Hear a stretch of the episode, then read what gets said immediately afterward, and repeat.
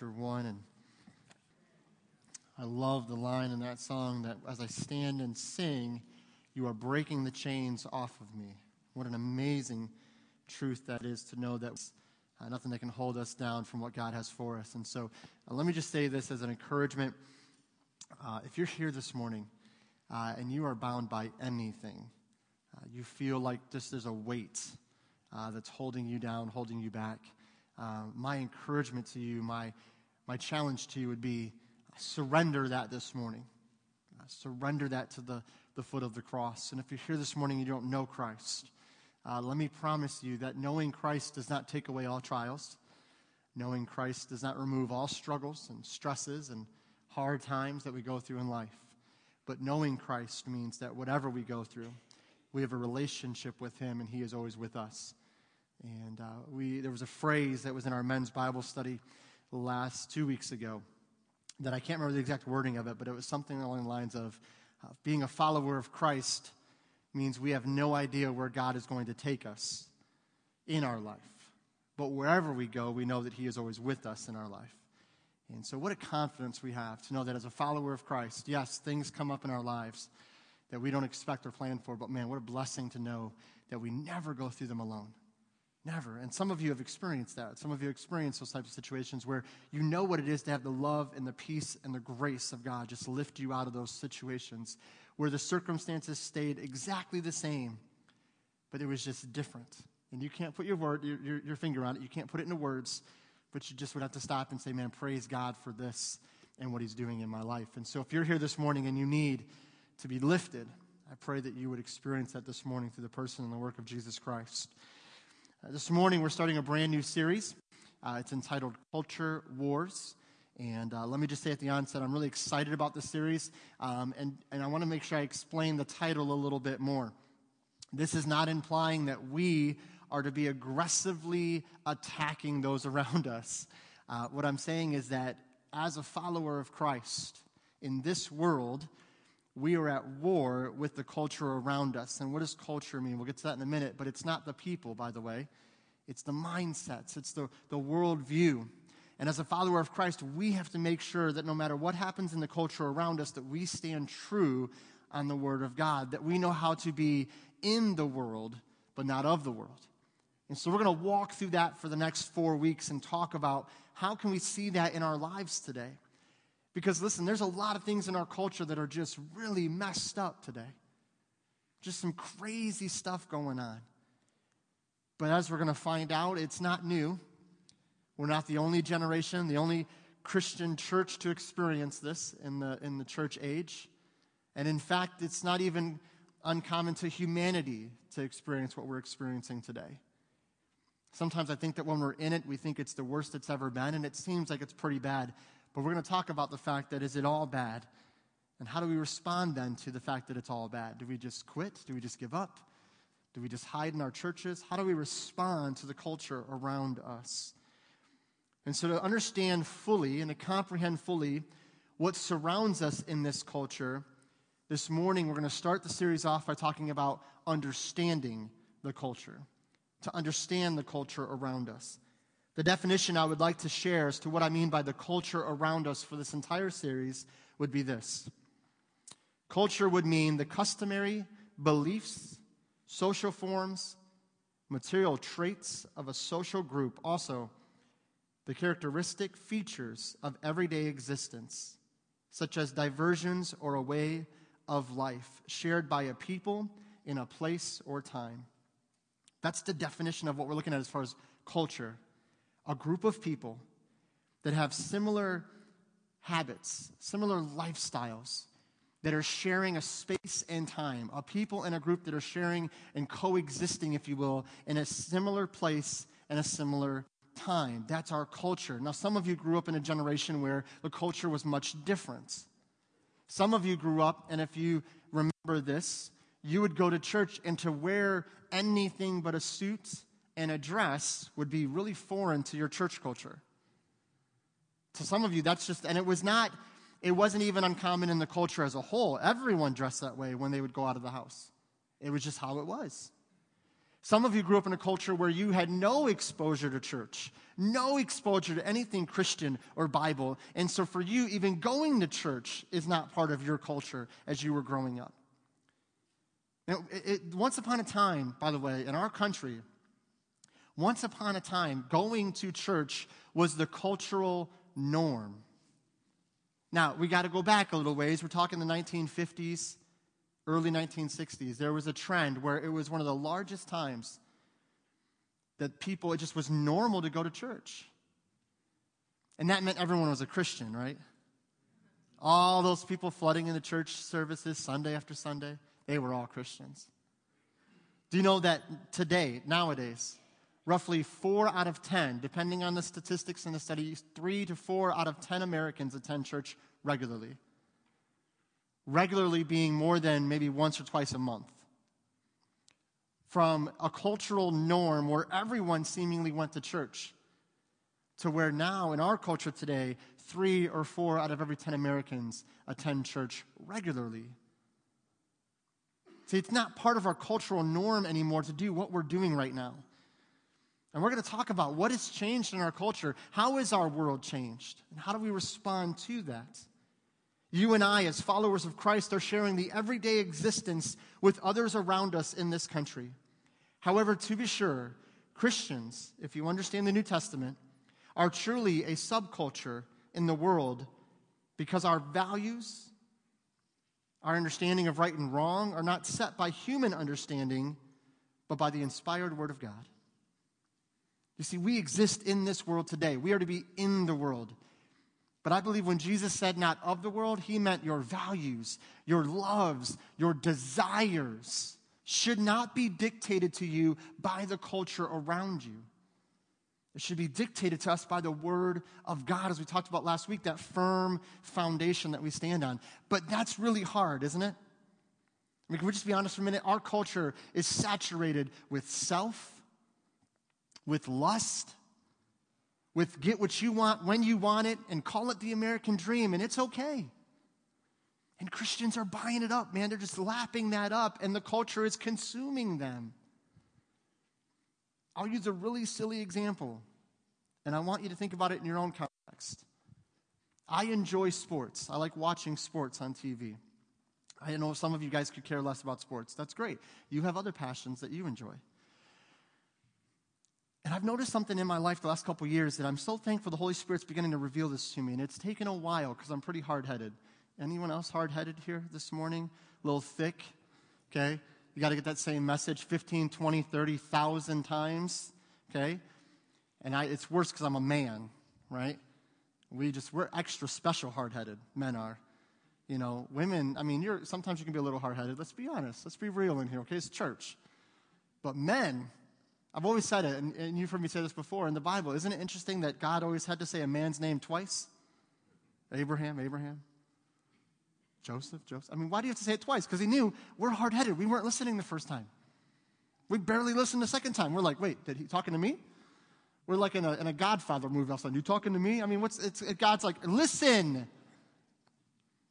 Man, when you think about this, in my own life, it happened just last night, and I'm embarrassed by it, but I want to be transparent with you this morning because this is what it is to see, man, how much we allow ourselves.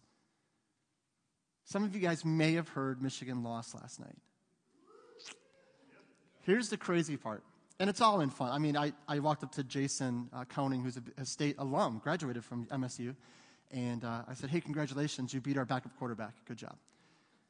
We lost. It's fine, but... here's the thing. Yeah, excuses, right? And if we would have won, they would have had some excuse of their own. But anyway, here's what happened during the game. There was a point in the game where things weren't going very well early on. And Josiah was trying to talk to me about something. And I was getting so worked up about the game. This is stupidity, ignorance. And you guys can laugh and kind of nod your head because guess what? You're going to know where I'm going with this. I actually snapped at my 6-year-old because he was trying to talk to me while I was watching the game. Do you realize in that moment I realized how ignorant I was acting? And I'm so thankful the Spirit said, man, you're letting this culture dictate to you. What culture? That sports fanatic culture. Dictate to me. My emotions were being controlled by a game. that I had no effect in or interest in. I snapped at my son because I got upset by a game. Now, do I turn the TV off and never watch sports again? No, I understand you put it in the box that is sports. And see, that's a small, silly example, but guess what that shows? This external cultural norm, because here's what I say. When I say that, people go, well, everyone gets that way with the game. That's the problem. We're not everyone. We're not everyone. Get excited about the game, get fired up, sure, great. But man, to lose my temper over something so silly.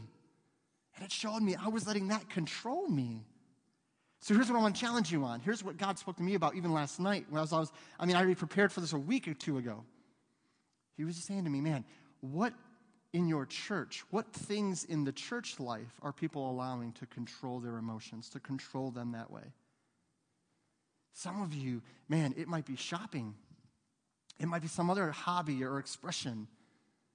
But we allow things in our culture to actually influence us to the point where it controls our emotions, the kind of day we're having, how we feel, instead of running to the Word of God and saying, no, this dictates how I live my life. This dictates how I feel emotionally, how I see myself, my self-worth. Some of you battle with self-worth and self-image because the culture has told you you have to look like this and act like that and have this and have that.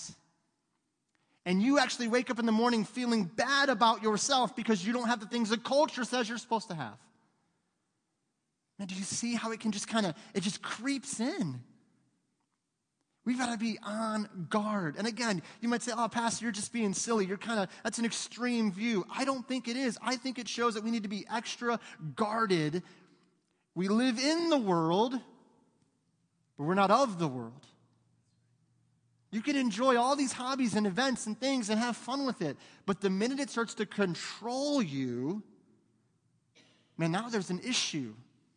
Because now it's affecting your testimony for Christ. And I'm just being honest with you guys, transparent. Man, I blew it last night. Blew it. I've had to apologize to Sandra, and I was like, look, I'm really sorry for being that way. And some of you know what I'm talking about. Some of you get that passionate about things, and you think, oh, well, what's the big deal? It's not that big of a deal. I just got worked up. That's the point. What made you get worked up? Man, we got to be so careful.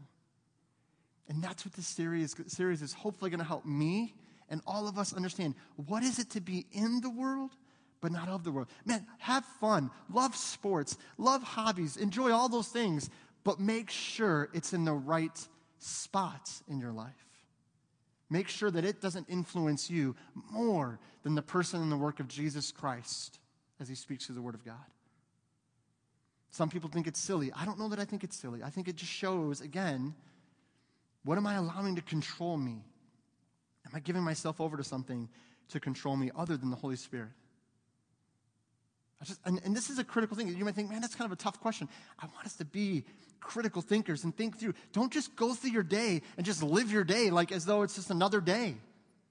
Now, we have a special purpose and calling as a follower Jesus Christ, that no matter what your profession is, what your hobbies are, everything you do in your life is subjected to one truth, the gospel over all, Jesus over all.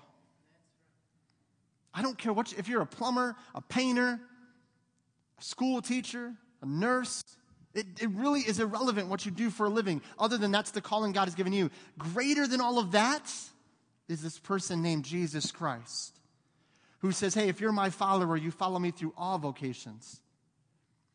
That's what controls our emotion. That's what controls our values, what we deem as something, how we spend our time, how we spend our money, where we invest our money versus where we don't because of our values set by the person and work of Jesus Christ. And so that's what we're going to dig into for the next 4 weeks. And I promise you, it's not about living as monks in a cave. It's not about withdrawing from everything that's in the world. It's about having a discerning spirit to say, where are those lines in my life? There are some people I know, because they were all over social media, there are some people that literally couldn't go to sleep last night, literally probably woke up this morning in a bad mood because of what happened yesterday. Really? I mean, I'm just telling you. And listen, we got to be so careful because it just creeps in. It creeps in, and we've got to be guarded against that because it controls us. Now, that's a silly, fun example of just sports. Everyone can kind of laugh at that. But now take it to the other side of things that God's word calls sin.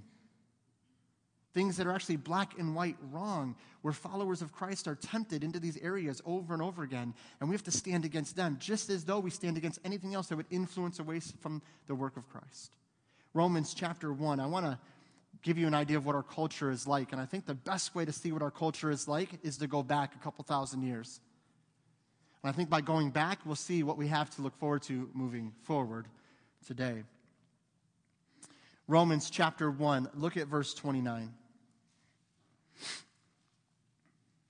Being filled with all unrighteousness, fornication, wickedness, covetousness, maliciousness, full of envy, murder, debate, deceit, malignity, whispers, backbiters, haters of God, despiteful, proud, boasters, inventors of evil things, disobedient to parents, without understanding, covenant breakers, without natural affection, implacable, unmerciful. I'm going to ask, when you read through that list, as the Apostle Paul is describing the culture around him, as the Apostle Paul most likely is just looking out of his window and seeing the culture around him, the world around him, and natural understanding, meaning what we are naturally without Christ. Look at that list for a second, and I'm going to guarantee you, you don't have to go very far into the list before you can go, man, that's our world today. That's our world today. All unrighteousness, fornication. Do you know what fornication is? Any sexual act outside of marriage. See, when a married person has an affair, we call that adultery. When an unmarried person has a sexual relationship with anyone, this is not just talking about homosexuality. This is talking about heterosexuality outside of marriage. A sexual act outside of marriage is considered fornication. This is not a problem in our culture. This is common. This is our culture. And so much so, it's normal. It's expected. It's common. Wickedness, covetousness. Covetousness, we just call that having, a desire to achieve. You know what covetousness means? I see what my neighbor has, and I want what my neighbor has, because he really doesn't deserve it. I do. So I'm going to take it.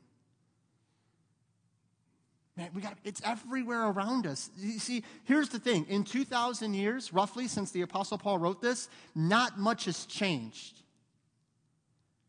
Now, we've been more advanced, right? We've got more technology, and we're driving, and we're flying.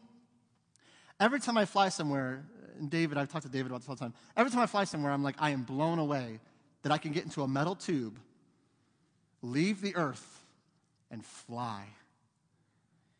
I know there's science and all this voodoo behind it. I don't care, okay? Mystic stuff. I don't care, okay? All I know is I get here, hour later I'm there, boom, done. I don't have to drive, okay? But it amazes me. Sandra and I flew out to California and Nevada and stuff this last couple months ago, and I was sitting there and I was like, isn't this just crazy? And do you ever just stop and think about that? Like, we're flying, okay? And it was funny because people complain about, well, the Wi-Fi doesn't work very good in the airplane. Oh, the food's not very good. You're flying. Like, get over yourself. Holy cow. Like, you didn't have to, you got on a plane, sat, 2 hours later, you're on the other side of the country. Well, yeah, but the Wi-Fi wasn't very strong. Couldn't check my Instagram. What does it even, what? It's just crazy. So we're more advanced technologically. We have more resources, more things like that. But at our core, as a culture, as a race, as a human race, man, we're still pretty much the same. Because here's what we see. When you read this list, you can see these things. Inventors of evil things. Here's a little thing for you. This has just blown me away years ago. Do you know the number one nation in the production of pornography? The United States of America. We produce, if not the most, almost the most. This was a few years ago. We might be second now. I don't know. But at one time, we were the largest producer of pornography in the world. We're not the number one consumer of it. There's quite a few other nations ahead of us on that list, but we're the number one producer of it. There's something to be proud of. Inventors of evil things. It's just everywhere. And I love this. Disobedient to parents is actually listed in the list, equal to haters of God. You know why I wanted to point that out? Because we do this in our culture too. Big sins, little sins. Well, yeah, I lied, but it was just a white lie. It's not really that big of a deal. It's not like we went all the way or anything.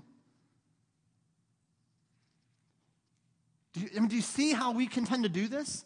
And the Apostle Paul is so bold, and I'm so thankful for his words, because he says, Christian, remember he's writing to the church here, the church at Rome. He's saying, church, wake up, understand the culture so that you know what you're going up against. So that you can be guarded against these things. All around us is violence and aggression. Hatred is rampant in our culture today. But is that all there is? Could there be more than meets the eye when viewing our culture and our world today?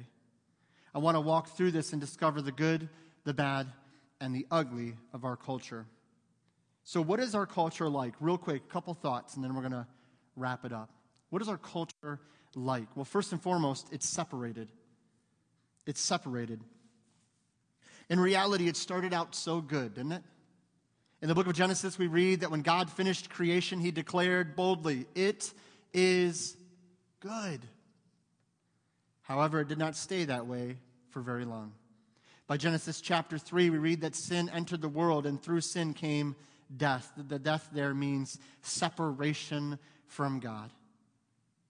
The world that God created and called good broke itself away, separated away from his design and his plan. Paul is making a point here in Romans chapter 1 on how bad it's gotten from the time of Genesis 3 to the time of Romans 1. This time span, he's saying, listen, this is where our culture is today. Romans chapters 1, 2, and 3, a beautiful description. And it's actually beautiful because it establishes the case that we are left in need for a Savior. That's what this is all about. Romans chapter 1, Romans chapter 2, even Romans chapter 3 deals with the entire world. It's saying, listen, Jew or Gentile, religious, non-religious, man, woman, it doesn't matter. Every human being has fallen, is separated from God, and we need a Savior. And that's why when you get to Romans chapter 3, after reading the words in Romans chapter 1, Romans 3 and verse 23 says, for all have sinned and come short of the glory of God. 3 chapters to build that case for that argument, that all have sinned and fall short of the glory of God. You see, our culture is separated. The Jewish people thought they were good because they were religious, but Paul points out that their law means nothing. The Gentiles were seen as those outside of God's presence. They were not part of the Jewish line. But they too were created to worship something, to worship God, but they were separated from him. So what did they do in their separation, in their confusion, in their ignorance? The book of Romans tells us, Romans chapter 1, verses 22 and 23 tells us what they did. They followed their natural desire to worship something and created something to worship. Romans 1, 22-23 says this, claiming to be wise, they instead became utter fools. And instead of worshiping the glorious, ever-living God, they worshiped idols made to look like mere people and birds and animals and reptiles. Do you ever just stop and think about just the foolishness of that? See, he says in the beginning, claim to be wise, they instead became utter fools. What's the evidence of their foolishness? They have a glorious, ever-loving God. And instead of worshiping that God, they choose to make a statue of a bird and worship that. I would call that pretty foolish. I would call that pretty ignorant to worship this rock when instead you have the glorious God on high that desires their worship and longs and is jealous for it, the Bible says. Man, these foolish Gentiles, how could they be so foolish? Well, I believe in our culture today, a Gentile that doesn't know about Christ, a Jewish person doesn't know about Christ, any human being on the face of the planet that doesn't know about Christ. Their problem is not they need to just figure it out. The problem is that we as a church need to make sure they hear about the gospel of Jesus Christ. See, that's on us. That's on the church age. For 2,000 years, we've been called for one purpose, one mission, to make his name known. And not just where it's comfortable and not just where it's secure, but where he stretches you and calls you. For some of you, that is going to be local. Some of you, to witness to your coworker, that's going to be the most extreme thing in your mind. You can't even imagine doing it. Some of you, it's going to another country. Some of you, it's staying in this country and doing missions work. I mentioned it before. I was so amazed. We went to Mexico in 2003. Yes, 2003. The college class of this church went to Mexico on a mission trip, and our translator that was working with us, a native or national to Mexico, was planning and preparing to come to the U.S. as a missionary. Just let that sink in for a moment. You know, once upon a time, our nation sent out more missionaries than anyone else. Between us and England, we were the most advancing of the kingdom of God. We sent out missionaries everywhere. But in the last 30, 40 years, some of those nations are now starting to send missionaries to us. And we have the largest population of Christians in our borders. We have not the largest number of total Christians, I mean Christian workers, I should say. Pastors and youth pastors and all of that. Man, it's amazing when you think about the fact that we have a job to do because the world is separated from God's design. It's separated, but also, secondly, it's broken. A fallen world, a broken world before God. From the Garden of Eden till today, sin has entered and run rampant in our world.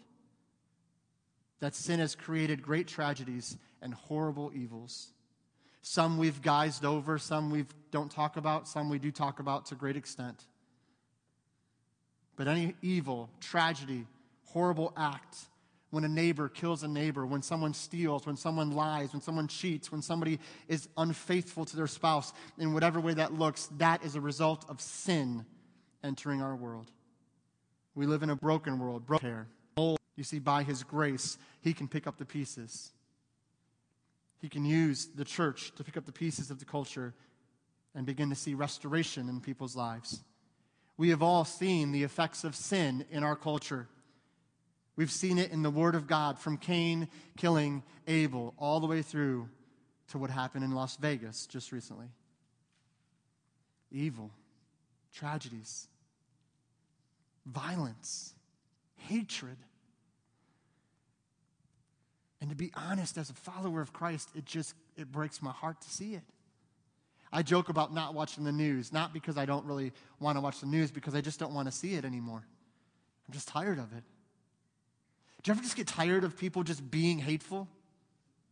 You just see people just treating people like garbage. And then you find out they're a Christian. Do you know why I quoted that word? Because I don't know that I would say they are. I don't know their heart. That's between them and God. But man, there's so much hatred in our world today. Everybody's mad at everybody and nobody knows why. And then there's the church. I'm not saying we don't stand up against the wrongs in this world. And in fact, I think we can stand up for against the wrongs in this world by being countercultural, by choosing to live separate lives from what we see around us, by not letting hate consume us and our speech, by not letting the evil around us get us into thinking that we've already lost. It's everywhere. Proverbs 21 and verse 2, I believe, is a model for our culture today and for most people that live in this world. Every man, or every way of a man, is right in his own eyes. You see, we can justify anything in our world today. Sin isn't a sin if it doesn't hurt anyone else. Whose business is it anyway? Yeah, I lied, but I did it so the truth wouldn't hurt someone else. And these are thoughts that our culture sees as okay. It's okay to commit heinous acts of violence if you feel like you were justified in doing so. It's okay to completely mistreat and abuse your neighbor. But the words you say and the ways you treat them, because, well, you just don't know them like I do. It's okay to be hateful towards somebody else because they dared to hurt you. And these things are things we have to wrestle with, but they're things that we have to wrestle with in the Word of God, because we all make mistakes. We've all sinned. I stand before you as a man that's not perfect. I've made tons of mistakes in my life. I've sinned before God. And you know, I'm so thankful that He forgives and restores and uses us. That when we just call out to Him and say, God, would you just cleanse me and use me and turn me from that? He says, I will. And He picks us up and He sets us on our way. But here's the thing. We have to be guarded against a culture that wants to pull us right back down. The mindset of people that don't know. They don't know the beautiful truth of this word. So they're just living in this world full of hate and violence and anger and aggression and all these things because it's what they know. And so rather than going to them in anger, let's go to them in love and compassion. And as Jesus was compassionate when He saw us as sheep having no shepherd, let us go and introduce them to the shepherd. The truth is, our world is fallen. Our world is broken. And as a result, the mindset of the world is driven by self and lust. Me first, I want it now. So what do we do about it? We've got two options. We can quit. Just decide it's too far gone. We're just going to hide in our churches and hide in my house. And by the way, I've wanted to do that before. Because it's crazy out there. Or we can understand that no matter how crazy our world gets, our mission remains the same. You see, we read the words of the Apostle Paul and we go, man, but of course he could do that. It wasn't as bad as it is now than it was then. He seems to think it's pretty bad. This sounds like a pretty rough culture to live in. Pretty fallen and broken world, but his mission remained the same. You see, it is broken. It is fallen, the world around us, but it's also reachable. It is 100% reachable. We need to believe that God can do it. We will break this down a lot more next week, dealing with engaging the culture. But we have to believe that no matter how dark it gets in the world, the light of Christ will shine brighter and brighter and brighter. And we need His light to shine in this culture. Don't believe the lie that just because it's gotten so bad that it's gone too far. It is not beyond hope. As long as there is breath in our lungs, we are a messenger of hope to this dark world. You see, we need to believe that God can do it. And then secondly, we need to act like God can do it. We pray and we live acting on the belief we have of God's ability to save anyone. Anyone. We share Christ in spite of the cultural climate around us. Romans chapter 1, look at verses 16 and 17.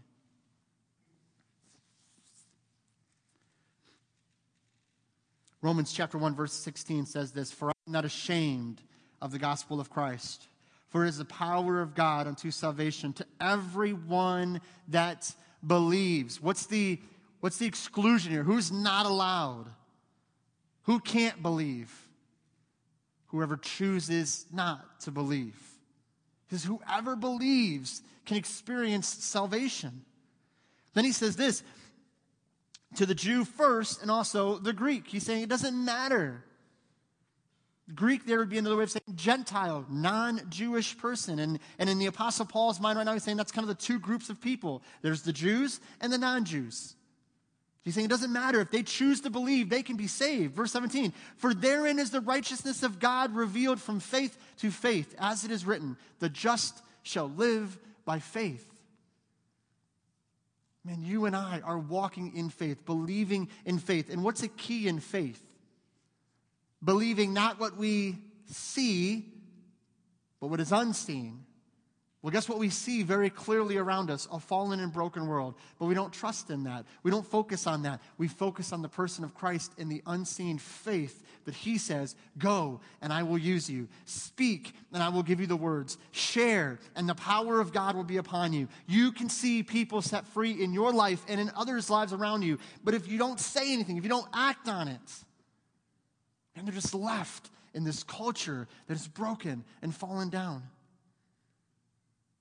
The Apostle Paul refused to let the culture around him stop him.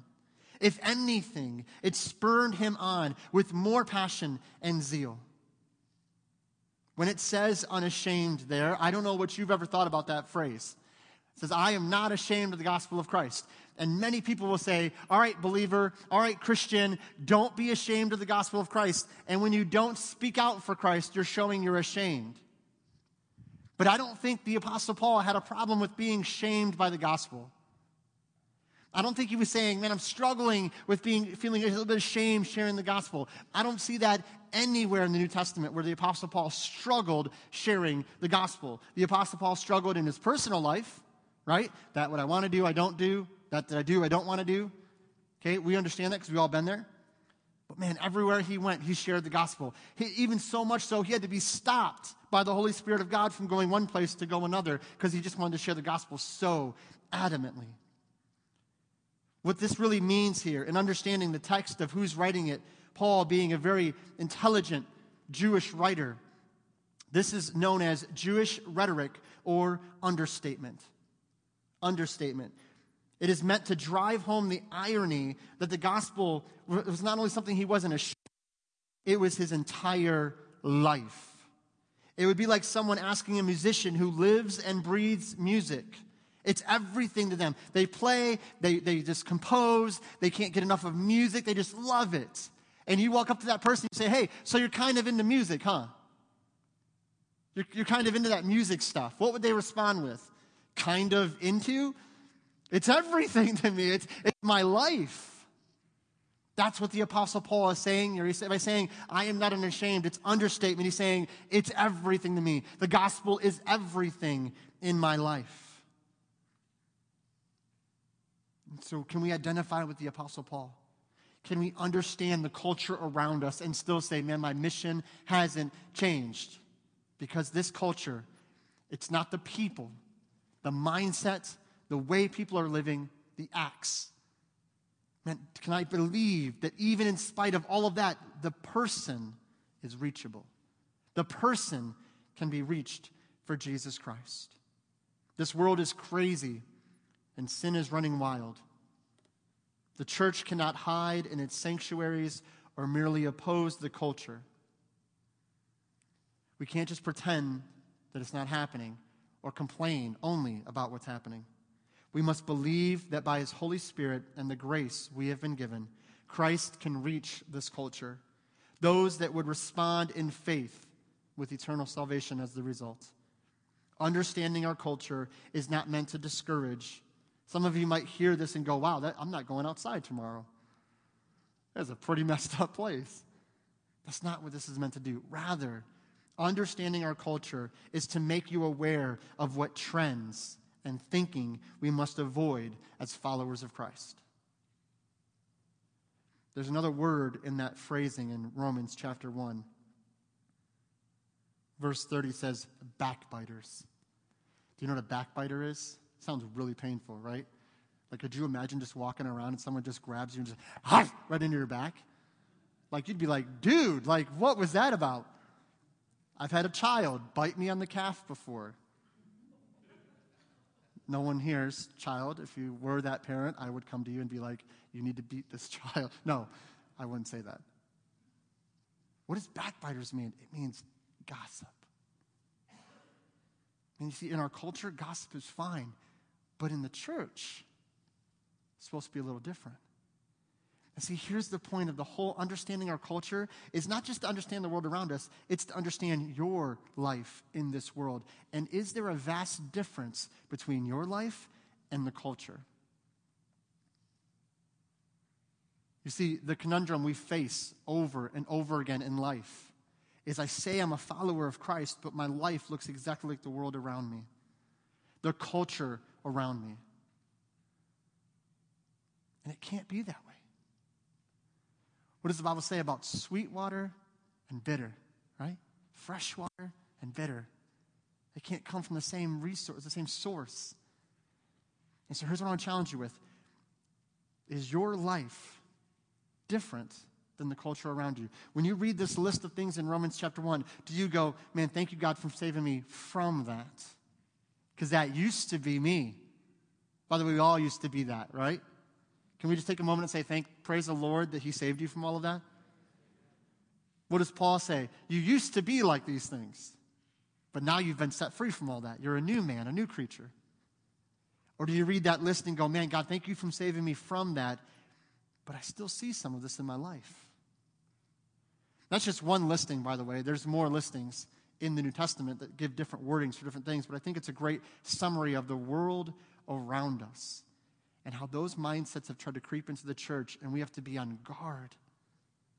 Not because we're being antagonistic and going after the culture. We just understand that's how the culture is. So in spite of that, we're just going to stay focused and stay passionate and stay zealous for the things of Christ.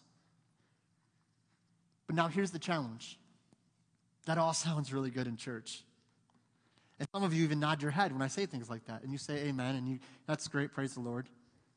And you get up from your chair, and we sing a song in a moment, and then you pick up your Bible and everything, and smile and shake some hands, and then you go to your car, and you go get lunch, and you get home, and just kind of lazing around, or maybe you're mowing the grass today, and then tomorrow morning comes, and you're right back into Monday, and you've almost all but forgotten today. You've almost all but forgotten what the Holy Spirit was impressing on your heart that you need to do in response to this. And so my challenge to you is this: don't let your flesh or the enemy deceive you. James chapter 1 verse 22 says, we talked about it last week, don't be just what? Hearers of the word, but be doers of the word. Man, we could all go, that really was a convicting message. You might even get on, hey, that was a great convicting message this morning. As though that's the goal, that's the point of it. Let me say this. If you ever feel like a message is convicting in some way, just know that it's been convicting me for like 4 weeks before it convicted you. Just file that away. Just know. Because I have to be on guard that the culture around me doesn't saturate my way of thinking. Understand the culture. Not to be discouraged, not to feel defeated, but to know what to stand against. And by the way, we don't just stand against the thing in our culture that's the most trendy, popular, antagonistic thing this week. The trendy thing to get online and to rant about. We stand against our culture because we stand on the Word of God. And if our culture says this is right and this says this is wrong, we stand with this every single time. If it costs you something, good. Because, man, I want to suffer for Jesus. I'm tired of suffering for the culture. I'm tired of suffering for the world around me, but I would love to suffer with and for Jesus, because the Bible says what a blessed thing it is to sacrifice for Christ. And so I want to do this morning. We are going to have a time of invitation, and we're going to ask you to respond, but here's what I want you to do. I just want you to say, Lord, I understand the culture around me, and I just want to be aware. And so here's what I want you to pray. Is there anything in my life right now, in my way of thinking, in my way of acting, that I've allowed the culture around me to control, to dictate, to influence, rather than submitting to the Holy Spirit and the Word of God? Maybe you would come and bend a knee and say, God, would you just reveal that to me so I can stand on the Word of God as a follower of Christ? I want to understand the culture around me also. Maybe you'd come and pray this, because I need to be reaching the culture around me. Because those people are not your enemy. Someone that doesn't know Christ, that is living in sin, they're not your enemy. God loved them so much, he died for them on a cross and says, would you just go tell them that? And if they reject it, they reject it. That's not your decision, but you're called to share. And so here's what I want you to do. I want you just to respond. Don't worry about anyone else. Don't think about anything else. You just respond to what God is doing in your life this morning. And you just say, God, would you just work in this way in my life? I want to understand the culture so that I can be on guard against it, so that you are glorified in and through my life. Would you bow your heads this morning as we have a word of prayer? As the band comes and as we prepare for invitation, I'm going to ask that you just right there with your heads bowed and your eyes closed. Here's what I would encourage you to do. How are you feeling God to call you to respond? Is there anyone here with heads bowed and eyes closed that would say, Lord, I don't know you, but I want to. Maybe I can come and pray for you. Maybe you'd raise your hand and say, Pastor John, would you pray for me? I don't know Christ is my Savior, but I want to. Is there anyone with no one looking around that would raise their hand and say, Pastor John, would you just pray for me? I'm not going to call you out. I'm not going to embarrass you. I'm not going to come to you later. I just want to pray for you. Is there anyone that would say, Pastor John, I don't know Christ as my Savior. Would you pray for me that I'll open my heart to him? I want to receive him as my Savior. I want to confess my sins to him that I know I have eternal life through his death, burial, and resurrection, and surrender my life to him that it would be eternally different. Is there anyone that would raise their hand this morning and say, pray for me, Pastor John, that's me. I want Christ in my life. Maybe you're here this morning and you know Christ, but you feel yourself drifting into a cultural way of thinking. Something in the culture is controlling and influencing you. Maybe you'd respond this morning. Father, may you lead, guide, and direct as we respond to you and what you have for us. Use our lives to glorify you. Give us discernment and wisdom that we're guarded against the things that would go against you, and stand for your glory, because, Lord, there is hope. We are messengers of that hope, and I pray that we would tell others about that beautiful, gracious salvation that is available to all who would believe. May you work now, and we ask this in Jesus' name. Amen. Would you stand to your feet this morning? Don't even wait. Just respond. If there's something in your mind, your life, that you know the culture is influencing, how do you want to respond this morning? You just call out to him there in your seats or here at the altar. Just respond and watch God do a great work. Let's respond to him this morning.